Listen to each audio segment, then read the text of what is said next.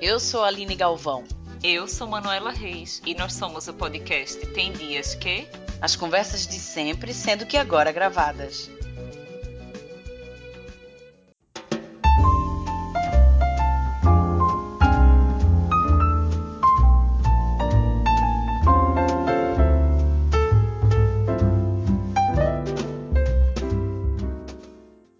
O Tem Dias que quer saber de você que está ouvindo aí esse episódio agora. Você pede ajuda ou pede aprovação? Me diz aí vocês que estão ouvindo e me diz, sobretudo, essa grande convidada de hoje aqui do podcast, que por incrível que pareça ainda não tinha participado de nenhum episódio aqui com a gente, a não ser por, por algumas histórias que foram contadas por aqui. Raquel Vassenberg Esteves. Bem-vinda! Virou um nome, né? e aí, minha querida? Que prazer, que honra, meu Deus, participar desse podcast tão falado. Mas olha, fico muito feliz em participar, inclusive esse tema, meu Deus, mais parecido comigo e do que eu tenho vivenciado, né? É, recentemente na minha vida pessoal, profissional, impossível. Então, vai ser uma honra participar com você, minha joia algarviana. Minha joia. E infelizmente, Manuela não está aqui. Tá tendo um puerpério daqueles. Um beijo, maninho. Estamos juntas. Como essa rede imaginária de mulheres que estamos todas uma na vida das outras. E aqui não ia ser diferente. Pronto, Manuela não está podendo estar tá aqui, está lá amamentando. Beijo, Maria Cléa. E é Maria chamamos Cléa. Maria Cléa, menina. E eu achando que Manu tinha escolhido Maria Cléa por causa da revista Marie Claire, na França. Eu pensava assim, eu digo, próximo, não é Marie Claire, não. Tá, então Maria, Maria Claire mesmo, né? Os franceses vão ter que se lascar falando Maria. É que eles usam, né? Então, é, vai... é, se calhar é o Maria que vai. Maria que vai. Mas manda um beijo, meu amor. Sinto sua falta aqui em Terras Lisboetas, mas pronto, já já estamos juntas com Marie Claire do lado, lascou. Agora vai ficar Marie Claire. Marie Claire, eu só chamo de Marie Claire também. Lascou. Mas é Lascou. isso. Vamos prosseguir esse podcast incrível, maravilhoso. Então, veja bem, é, foi tão assim.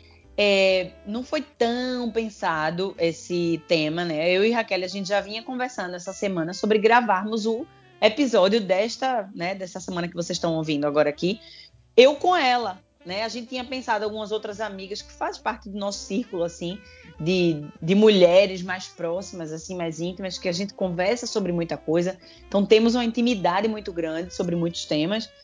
Mas esse, esse, esse título, né, esse tema especificamente sobre a diferença, né? Porque há uma diferença muito grande em pedir ajuda sobre qualquer que seja um tema, seja alguma coisa da, de, de, de opinião, de trabalho e tal, e ali por trás ter uma, uma, como eu disse no início, agora na apresentação, uma, uma, uma certa legitimação que a gente precise do outro, né? E aí eu acho que é interessante trazer Raquel aqui, porque é uma pessoa que a gente já conversa muito, tanto eu como o Manu também. É, temos amigas com muitas histórias, é, compartilhamos essas vivências todas. E eu acho que é, das pessoas que a gente, das pessoas que eu mais converso dos últimos anos para cá, eu diria que dos quatro anos para cá, sobre opinião mesmo, de querer saber a opinião dela sobre alguma coisa. E eu acho que eu faço parte também do círculo dela, de mulheres assim, é, em que ela confia a opinião, que ela pede, em que ela é, gosta de saber aquilo que eu penso sobre um determinado assunto. E aí, eu já queria entrar aqui. É, pronto, a gente vai trazendo as histórias e vai trazendo tudo, mas eu queria que a gente perguntar logo aqui de cara para Raquel: será que a gente consegue ser a gente mesmo? Com o nosso jeito, com as nossas vontades, com o pensamento, com, a, com o modo que a gente observa o mundo e também, ao mesmo tempo, consegue observar o outro, a outra pessoa, né? Como outras que também têm suas vontades, que também têm as suas, os seus pensamentos, as suas maneiras de observar o mundo. E colocar esses dois lugares e no meio nós nós ali termos uma interseção de vontades e quando a gente pede uma opinião a uma delas, a um dos nossos grandes amigos, ao outro, a nossa mãe, seja quem for, a gente consegue separar esses, esses dois pensamentos, coloca, consegue, por exemplo, Raquel, o que é que tu acha? Tô tendo um é, tô, sou casada estou tendo um caso com um cara. E aí eu pergunto a Raquel, e diante da resposta da devolutiva, da tua devolutiva, Raquel, eu consegui é, enxergar você na tua resposta e não eu, que eu acho que é das coisas mais difíceis assim. A gente muitas vezes a gente espera ouvir o que a gente quer ouvir, não é? Exatamente. Eu acho que assim, é, agradar os outros eu, não é um defeito, né? Por exemplo, se eu quero pedir uma ajuda, você chega para mim e faz assim, Raquel, eu tô com tendo um caso com um cara e blá blá blá, mas quando você tem medo da rejeição, e eu me incluo nessa aí, você já vai meio que justificar esse teu erro, porque você quer a aprovação do outro.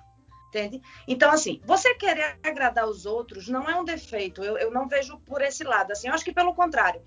Agora, é como minha mãe diz: tudo demais é demasia. Quando há um excesso de querer agradar o outro, aí você já passa do genuíno para o artificial, para o mentiroso mesmo, que a, a, que a autenticidade acaba, né?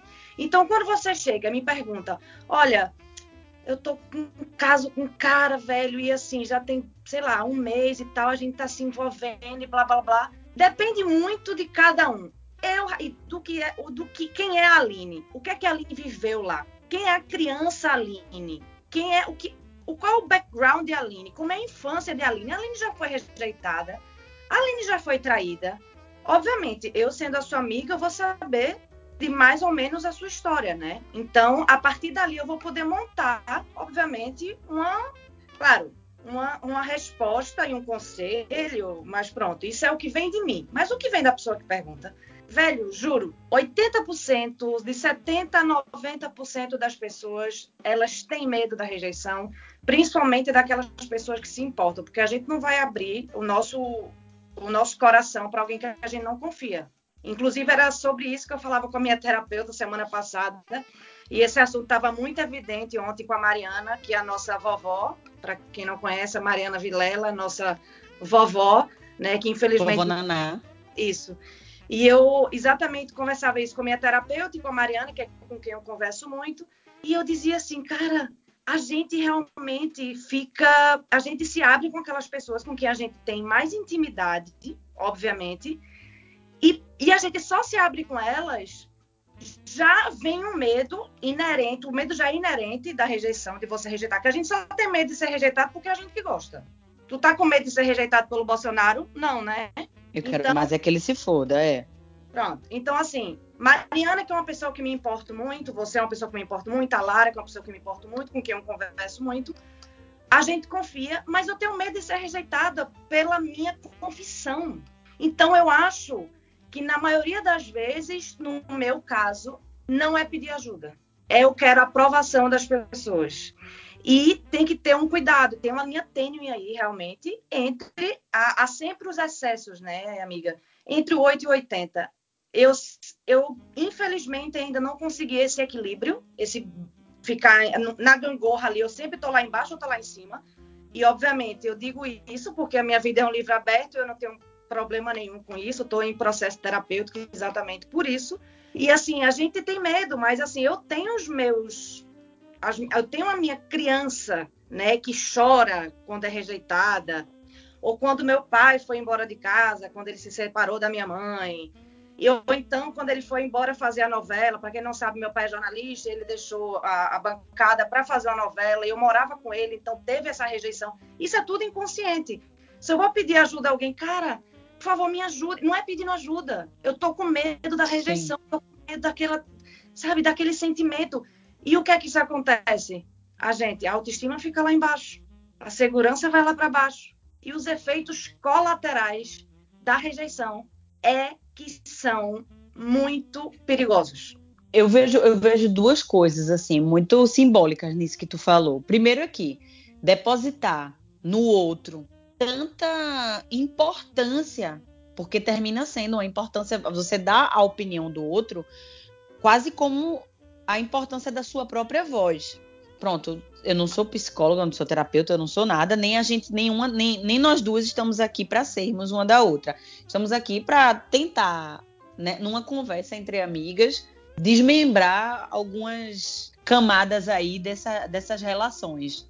Pronto, esse depósito que você coloca na voz do outro, a importância que você coloca, e, e eu vejo muito uma, uma, uma coisa mais infantil mesmo. Nossa, que a gente carrega que faz parte, talvez faça parte dessa transição mesmo para a vida adulta, que eu, que eu acho que na nossa geração é uma coisa mais tardia mesmo, por mais que sejamos mulheres que moramos fora, somos imigrantes e, e, e como imigrantes existe toda essa carga que está por trás de responsabilidade da, do estar sozinha e de seja, seja o que Deus quiser, isso aí, somos nós por nós mesmos. Por mais que a gente tenha tudo isso, esteja vivendo tudo isso há anos, eu acho que existe uma carga de imaturidade que é colocar no outro a, a decisão, a responsabilidade, na verdade, pela decisão. Porque aí você se isenta. Quando o outro diz, ah, eu acho que não é nada demais tu ficares com esse cara. Sabe? Vive tua vida, uhul, vida louca. Já dei muita opinião assim, porque também, pronto, não, não vamos generalizar, mas eu sou do tipo de, de, olha, viva, caralho, vá viver e vá quebrar a cara, porque cada quebração de cara a gente aprende mais um bocadinho. Mas acho que quando a gente deposita no outro, me diz a resposta que tu queres, tem um tanto de imaturidade, mas também tem um tanto do se ver no outro. De, eu me identifico, ou ao menos eu gostaria de ter essa postura diante desse tema, ou da vida, igual a Mariana, igual a Lara, igual a Aline. Eu gostaria de ser re resolvida igual a Raquel nesse sentido.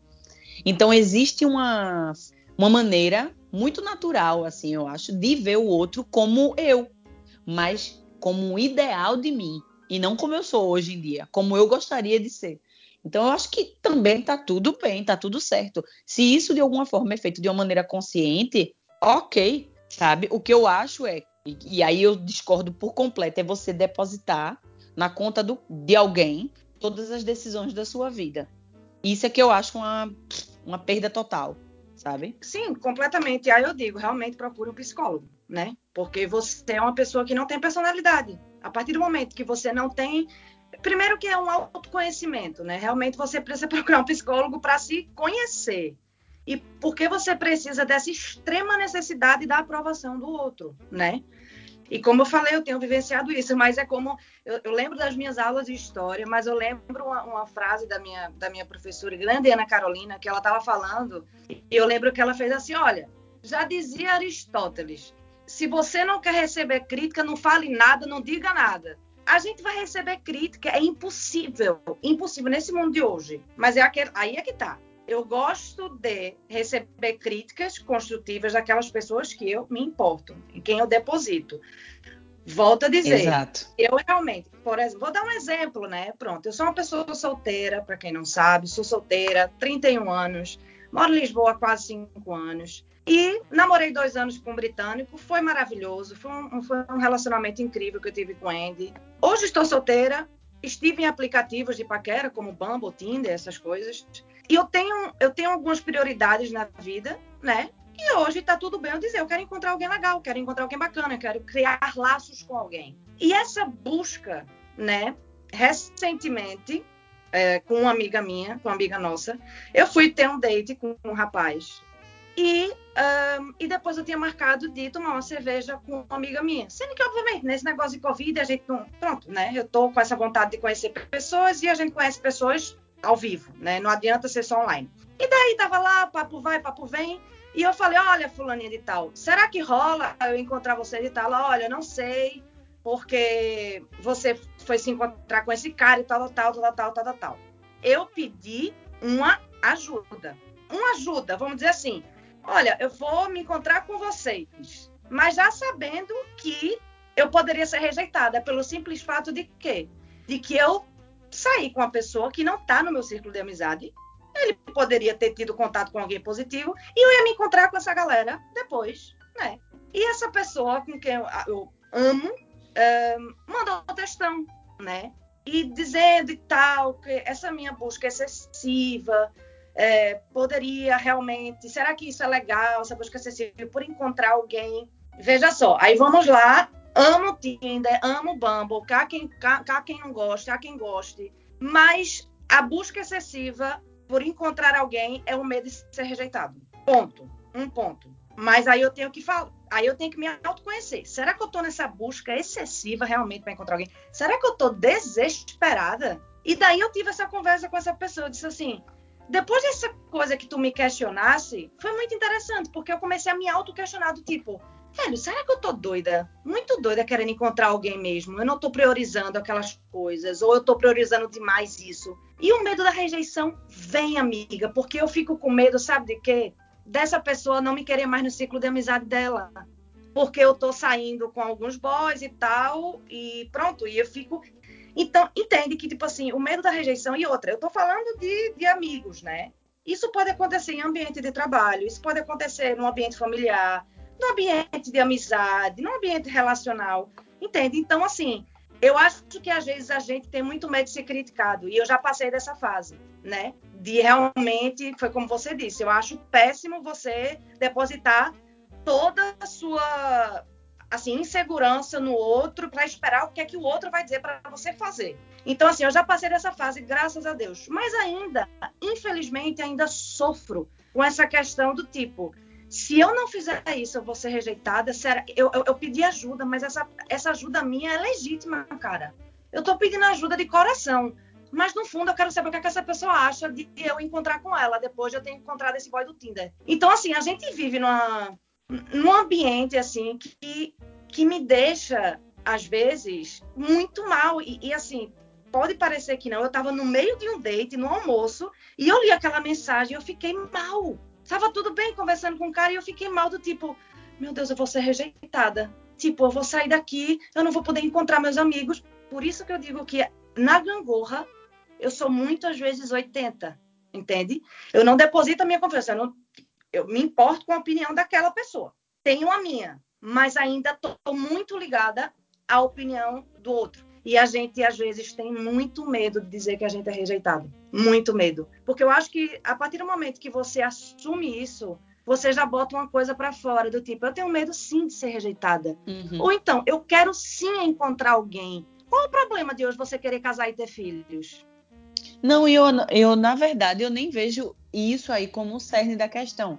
Eu acho que, por exemplo, nesse exemplo que tu deu agora, que é mais recente, deve ter sido algo mais pertinente por ter sido agora, né, recentemente.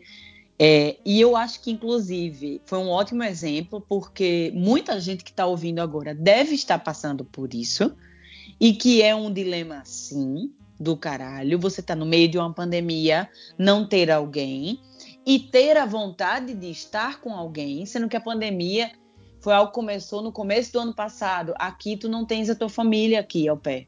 Então tudo isso são coisas que as pessoas têm que ponderar sim. Eu tô num eu, tu sabe que eu sou a louca da pandemia. Eu assumo aqui, sou mesmo, como grande virginiana também que sou, sou a doida da, dos remédios. Então, botou um vírus na minha frente. E também diante da minha, como chamam aqui em Portugal, do agregado familiar, que é um agregado familiar de risco, eu tenho que mudar coisas que, que fazem parte, que é intrínseco faz parte de mim, que é tipo, eu sou muito sociável, eu tive que cortar isso, foi minha, acho que minha maior tristeza, assim, o maior peso que eu tô segurando na pandemia. E, e é muito difícil segurar a onda, muito difícil.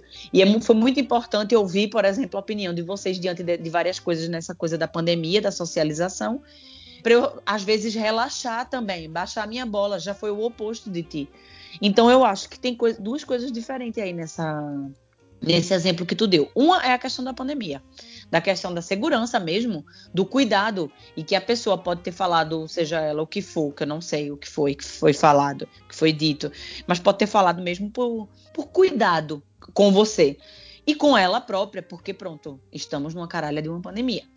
Mas a outra e que eu acho que é tão importante quanto também, porque tem a ver com a saúde mental, e, e é isso que a gente tá vendo nessa, nesse período, que é tipo, se tu não cuida, a gente tá cuidando horrores da gente para não pegar esse vírus. Mas e a cabeça, como é que tá, hein, bicha? Porque, olha, quem não morreu tá doido.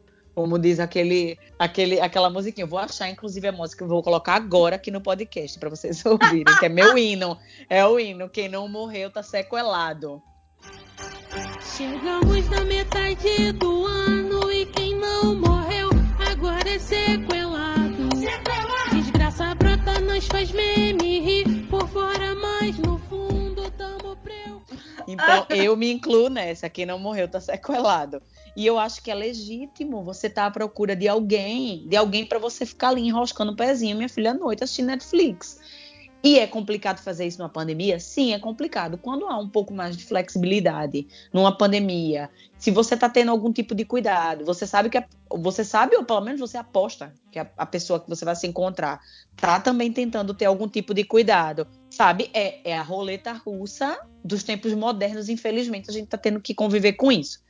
É, o fato de você ter pedido opinião, ao meu ver, a uma pessoa que você confia, que você gosta, e a opinião ter sido contrária, ok ok também. Tamo no jogo para jogar. O jogo joga jogando. Tudo bem a gente ouvir a opinião e ponderar diante disso. Ó, se calhar eu tô me encontrando com muito, muita gente. Pode ser essa também. A, mudança não, não necessariamente precisa ser cortar, tá encontrando alguém. Pode ser só diminuir, ter mais, mais ainda cuidado do que tá tendo. Pronto. Você achar a opinião daquela pessoa contrária àquilo que você fez, a algo que você fez, é tão forte, tão pesada que lhe faz mal, isso é ruim. E eu também, eu, eu vou, eu tô nesse mesmo caminho aí, sobre receber opiniões contrárias, assim. Eu, eu não sei lidar muito bem com isso, porque em quase 98% das vezes eu tô achando que eu tô certa. Então, quando alguém diz assim, olha, mas aí tu não tá nisso aqui, não, tu tá, cagou. Aí Aí eu vou querer saber até os, sabe, o, o, a epiderme do que levou a pessoa a dizer. Mas aí, aí é que tá. A autoconfiança, eu acho que é uma grande aliada nesse processo aí, entende? Isso é verdade. Então, saber escutar as opiniões dos outros e respeitá-las é, é, obviamente, é imprescindível, certo? Mas a gente não pode agir somente para se proteger da dor de uma desaprovação, cara. Entende? A gente não pode ter medo dessa desaprovação. A gente não, eu acho que nem sempre pedir ajuda. Na verdade, a minha, o meu conceito e o que eu quis trazer aqui é mesmo isso. Tipo, que, o que a gente consegue identificar é que pedir ajuda é pedir uma contribuição. Eu estou pedindo a sua contribuição para que eu consiga resolver isso aqui. Se eu estou pedindo a sua aprovação, aí a gente volta para aquela coisa da imaturidade. E aí você está pedindo permissão. Quando você quer saber se eu, olha, amiga, eu tô me encontrando com um cara no Tinder. O que é, é que isso. tu acha? Aí tu tá perguntando, quase tá pedindo. Aí tu tá quase pedindo. Quando você diz, olha, tu faz o seguinte aqui, eu, eu vou encontrar com um cara no Tinder, mas eu queria fazer um teste antes. Tu pode. Então você envolve a pessoa na tua situação. Eu vou fazer um teste antes de farmácia, ele também. Tu contextualiza a história pede ajuda da pessoa. Olha, vamos ali comigo rapidinho na farmácia que eu tô precisando fazer um teste, que eu vou me encontrar com um rapaz. Esse é o é, o, é, o, é o combinado, é o acordado entre nós para que nós nos encontrássemos. Dessa forma, você pede uma contribuição daquela pessoa na tua ação. Você não está pedindo autorização, permissão a ela. Quando você pergunta se está tudo ok em você fazer isso, aí você está dando para o outro o certo ou o errado daquilo que tu acredita. Como se fosse a minha mãe. Tipo, eu pedi a minha mãe, era adolescente, posso ir ao shopping, mãe, aos 12 anos. Exatamente. E aí Sabe? a gente volta com aquela coisa da imaturidade. Então, eu acho... eu acho que pedir ajuda e pedir autorização são coisas completamente diferentes, diferentes, mas que podem coexistir sim. Elas podem coexistir. E nem sempre o papel de autorização ele é é, imaturo. Ele vem de um lugar imaturo. Ele pode vir de um lugar de admiração. Ele pode vir de um, de um lugar de, olha, eu ainda não alcancei nesse, nesse setor da minha vida um, um, nível de maturidade suficiente, ou não sei, não cheguei ainda a nenhuma conclusão sobre tal tema. Mas essa nossa amiga, tal, ela tem isso, que eu admiro imenso. Então é a ela que eu vou pedir essa opinião, porque a mim e é muito importante. E eu acho que é por aí. Mas assim, eu acho que pedir ajuda também, amiga, eu acho que é transformador, sabe? Eu acho que Sim. você quebra ali barreiras também, entende? Quando é ajuda, não permissão, né? Foi como você disse, assim, olha, eu vou ali fazer um teste, mas como também se fosse meu caso, né? Como se eu tivesse date todos os dias. Não, não é o caso, gente. Eu só saio com pessoas. Uhum. Eu só saio com pessoas com quem? Procuro saber Olha, como é que é? Trabalhar no aeroporto? Ah, então, mas para tu trabalhar no aeroporto, tu precisa, não é? Eu também não tenho, entende que eu também não tenho a necessidade, como eu disse, eu tenho minhas prioridades. Eu também não tenho a necessidade de me encontrar com aquele amigo ou aquela amiga depois de um date. Eu posso também marcar daqui a 15 dias, olha, porque daí, pronto. Sim, nem todas as escolhas, nem todas as escolhas podem ser inconsequentes. É isso que a gente, que, que, que os conselhos, eles vêm a fortificar, a fortalecer.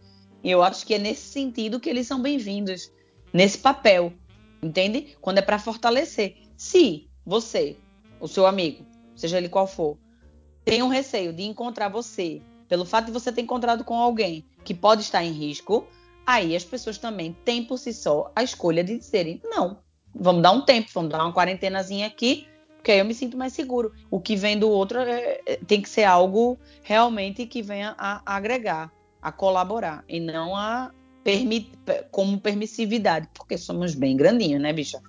E, e, outra, eu acho que também pedir ajuda, nesse caso, não pedir permissão, eu acho que também demonstra vulnerabilidade da nossa parte, né? Isso é uma coisa boa na maior parte do tempo, né? Sim. Que a, a gente sente que a gente precisa de ajuda em algum momento da vida. Eu preciso em vários momentos da vida. E eu acho que a compaixão que a pessoa sente, né, frente a um pedido de ajuda, por exemplo, é, independentemente, eu não estou falando desse. Vou falar, a gente só está falando do Tinder e tal, porque pronto, né? É o que uma pessoa solteira ultimamente, né? Que gira em torno é mais o, ou menos. Da... É o que está patrocinando esse programa, inclusive um beijo Tinder. Porra, tem que ganhar algum dinheiro com essa porra, porque eu já falei de Tinder aqui, puta que é, pariu também. Bumble também, viu, galera? E Bumble, desde Bumble... hoje tu fala Bumble, eu não tô sabendo Bumble de nada, é mas Raquel veio aqui Raquel veio aqui para contar para vocês o que é que tá bombando no mercado de trabalho. Ops, no mercado de, de, dos esqueminhas. Dos esqueminhas. Tinder é muita putaria, eu acho. Bumble é aquela pessoa é aquela pessoa, é aquele aplicativo, que é aquela aplicação que, pronto, é mais refinada, vamos dizer assim, mais Entendi. filtrada, né? Entendi. Só ensino superior, só eleitor de Lula. Entendi. Amiga, é, tem uns policiais de vez em quando, né, André Ventura? Mas a gente afasta, né? a gente Brincadeira, viu, gente? Eu tenho até um tio que é policial. Eita, Meu Deus. Mas lembrando aqui para todo mundo que está ouvindo esse episódio, estamos usando um exemplo específico que eu particularmente discordo e que eu acho sim, a Ké tem o cu, o periquito em casa, dá pra gente segurar a onda estando em casa e ficar flertando e fazendo as nossas putarias online, pelo amor de Deus, porque realmente nesse momento não vale a pena a gente se expor numa pandemia, tá? A gente só tá usando os temas específicos, esses exemplos é, de Raquel mesmo aqui, porque eu acho que, que vale a pena a gente debater diante de, desses pontos que divergem, né? De opiniões que divergem, para a gente tratar dessa questão da ajuda ou da autorização, essa postura que a gente tem diante do outro, tá? Só para deixar claro que na porra de uma pandemia você tem que ficar em casa. Em casa, vai bater uma bronha. Mas assim, acho que essa questão da pedir ajuda, né? A compaixão que a pessoa sente frente a um pedido de ajuda, né? Eu sempre agradeço muito aos meus anjinhos daqui. E eu acho que é muito importante essa questão. Você, gente, peça ajuda, certo? Peça. Tá tudo bem, né? E tá tudo. É legítimo você estar eu sou... mal. E eu acho que tem gente Eu sou muito difícil de pedir ajuda. Muito. A minha irmã muito. Natasha, vou mandar ela escutar esse podcast. Ela é uma pessoa que não pede ajuda, bicho. Eu fui descobrir que ela estava com pedra nos rins aqui em Lisboa. Ela mora aqui em Lisboa. Pela mãe dela, que falou: Olha, tu pode ir lá no, ver como a Natasha tá, que ela tá com pedra no rim internada. Eu digo: Eita, então. Então, assim, gente, peça, peça ajuda, porque é enriquecedor. É algo que hoje em dia talvez seja um pouco revolucionário, vamos dizer assim, porque as pessoas realmente estão com um certo problema em pedir ajuda, né? É, eu tenho muita dificuldade, porque é, para mim esse, esse, lugar de pedir ajuda ainda é um lugar de vulnerabilidade muito grande que eu nunca consigo me colocar. Eu já passei por coisas muito complicadas na minha vida e até hoje passo, obviamente, como todo mundo, porque não tá fácil para ninguém. Por mais que por mais que pareça, por mais que as redes sociais mostrem você numa praia maravilhosa no Algarve, nem sempre por dentro você tá tão ensolarada como aquele dia que você tá mostrando ali. Mas tá tudo bem. O que eu acho é que a vida vai te ensinando, né? é, a, a te colocar também nesse, nesse lugar de resiliência um bocadinho, sabe? Assim, de olha, tu não és uma super-heroína, não. Esquece que isso não existe. E eu acho que a minha grande terapia, a minha, minha grande análise aqui é focada nisso, nessa em entender que as coisas dão errado e que tá tudo bem dar errado, porque a gente começa de novo, tenta de novo e quem sabe pode dar certo ou pode dar errado novamente, né? Mas aí a gente segue tentando. Mas é isso, a gente tá com, com um tempo estouradíssimo. Vamos agora para a parte das dicas, tá? Vou chamar a vinheta agora aí, solta a vinheta. Momento dica para os leitores. Na hora da edição, eu fico chocadíssima quando eu ouço minhas cantorias, porque é o único momento que eu tenho, o único microfone que eu tenho na vida é esse aqui para poder gravar o podcast. Então, vamos usá-lo, né?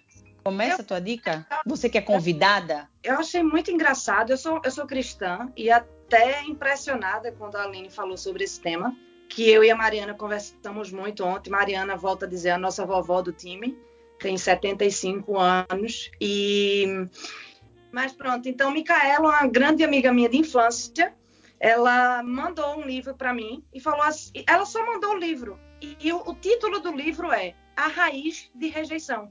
E o que é que é? esse livro é da Joyce Meyer e ele mostra que Deus tem o poder para te libertar de todos os, uh, os efeitos danosos da rejeição. E Deus, obviamente, providenciou um meio para que a gente, né, como os filhos dele, sejamos livres da raiz de rejeição. Então ele vai contando. Eu não, pronto, eu não li o livro, comecei a ler hoje, né? E fiquei super entusiasmada. Foi quando a Aline falou, amiga, vamos fazer o, o, a call agora e tal. E assim, eu, pela Micaela ter me indicado, eu sei que é uma pessoa que recomenda coisas maravilhosas e eu, uh, pronto, a minha dica de hoje, ele está por R$18,80 no Brasil. Aqui eu não sei se vende, mas é isso. Nossa, tá barato. A Raiz de Rejeição, de Joyce Meyer. É um livro, obviamente, cristão, mas fala sobre essa rejeição, até porque não, não é nem, obviamente, Deus em primeiro lugar, mas a gente nunca está sozinho, porque a gente tem a gente mesma, né? A gente se ama, a gente tem nossa companhia, e acho que é o mais importante, é você se gostar e você se bastar. Boa noite e até amanhã. Menina, parece que eu assisti o Jornal Nacional agora. Deixa eu te dizer uma coisa. Eu queria colocar um sticker. Eu queria usar um sticker nessa conversa agora, que é aquele do buraco assim no chão. E aí tem um paralelepípedo todo errado, dizendo muito bem colocado. e o negócio não encaixa. Tô doida pra. queria muito usar bom. agora. Queria usar uma pena, que não dá, mas como vocês viram, consegui descrever muito bem. Eu vou dar duas dicas de séries. Uma é realmente factual, porque lançou a quarta temporada agora, que é The Handmaid's Tale, Handmaid's Tale, meu inglês maravilhoso. Quarta temporada. Quem não conhece essa série, eu acho que devia começar. Inclusive, estou tentando introduzir aqui ela para minha sogra Aida, que eu acho que ela vai amar. É, é, é baseado no, no, livro, né? Na, nos livros da, do Conto de Aya. Eu acho que é o Conto de Aya em português. Isso, e é muito maravilhoso. Tá agora na quarta temporada que lançou agora no final de abril. Então essa é a minha série factual. É, é um futuro distópico quando as mulheres se fodem. Basicamente é isso. São escravizadas, enfim. Resumindo, o resumidão da Aline. E a outra série é uma série que já. Acho que a, a primeira temporada foi em 2016.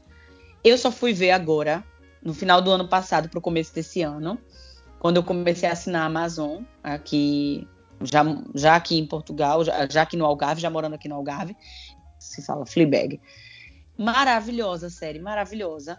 Só tem duas temporadas, você fica na, no tesão que tenha uma terceira, uma quarta, não sei o quê, porque todas nós, mulheres balzaquianas, eu diria, 30, 40 anos, a gente se identifica muito com a problemática, com as problemáticas que ela enfrenta, com a questão da liberdade sexual, que é muita, que é tanta, mas que ainda assim, mesmo numa cidade incrível como Londres, ainda é olhada de uma forma super pejorativa.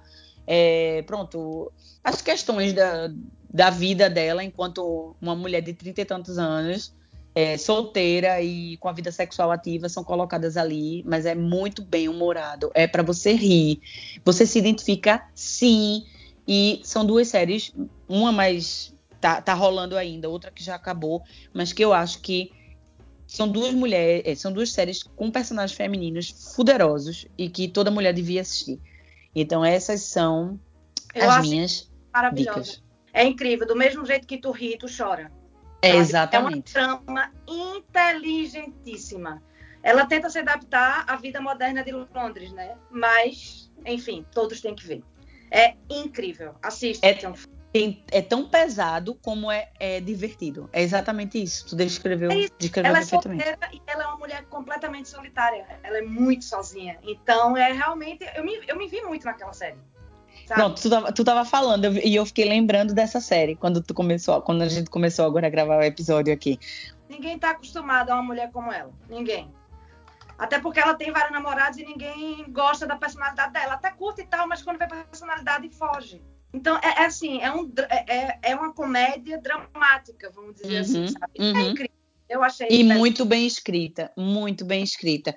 E eu amo as roupas dela também, eu gostaria de pontuar isso aqui. É isso, temos um episódio maravilhoso com a participação de Raquel Esteves Vassenberg. Vou só fazer uma observação, que eu não quis. Eu falo Vassenberg errado, né? Não, tu falou a Raquel Esteves Wassenberg. É Vassenberg Esteves. Pois é. Eu vou só fazer um PS para explicar para vocês. A Raquel é filha de Magda Vassenberg e de Hugo Esteves. Tem nada a ver? Tem. O podcast é meu e de Manu. E eu falo o que eu quiser. Em nome de Manu também. E se ela não gostar, ela depois vem a jorrar leite na minha cara. E é isso mesmo. Um beijo. Inclusive, Pra- sigam o podcast de Papai Talk Hugo. Eu sei que o, o lance é mulher aqui, mas sigam. Não, tem, YouTube. Eu já dei essa dica no, no podcast, no episódio daqui do podcast de causos jornalísticos. Eu dei a dica, foi na semana que Hugo Esteves lançou o podcast dele, Talk Hugo. Eu dei essa dica já aqui.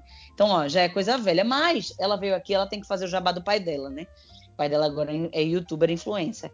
Então, Quem sabe ele não sigam. participa, não é mesmo? Do, do Tem Dias Que? Quem sabe? Vamos ver isso aí, vamos ver essas conexões. Um beijo aí, galera. Um beijo a todos e a todas que estiveram a ouvir esse podcast maravilhoso, terapêutico, evolutivo. ouçam esse episódio, compartilhem, mande alguém ouvir, passe para alguém esse episódio para alguém ouvir e a corrente vai aumentando, entendeu? A gente tem um público muito fiel aqui de todos os episódios, sempre quando sai, temos uma, uma galera massa aqui que está sempre junto, mas isso aqui pode aumentar, pode repercutir ainda mais, e essas conversas podem virar uma roda ainda maior, tá bom? Vá, um beijo, pessoal, um beijo para você que ouviu até aqui. Bye. Beijo. Nós somos o podcast Tem Dias Que. Escreve pra gente. O nosso e-mail é temdiasquepodcast.gmail.com e o nosso Instagram é o arroba Tem Dias Que Podcast.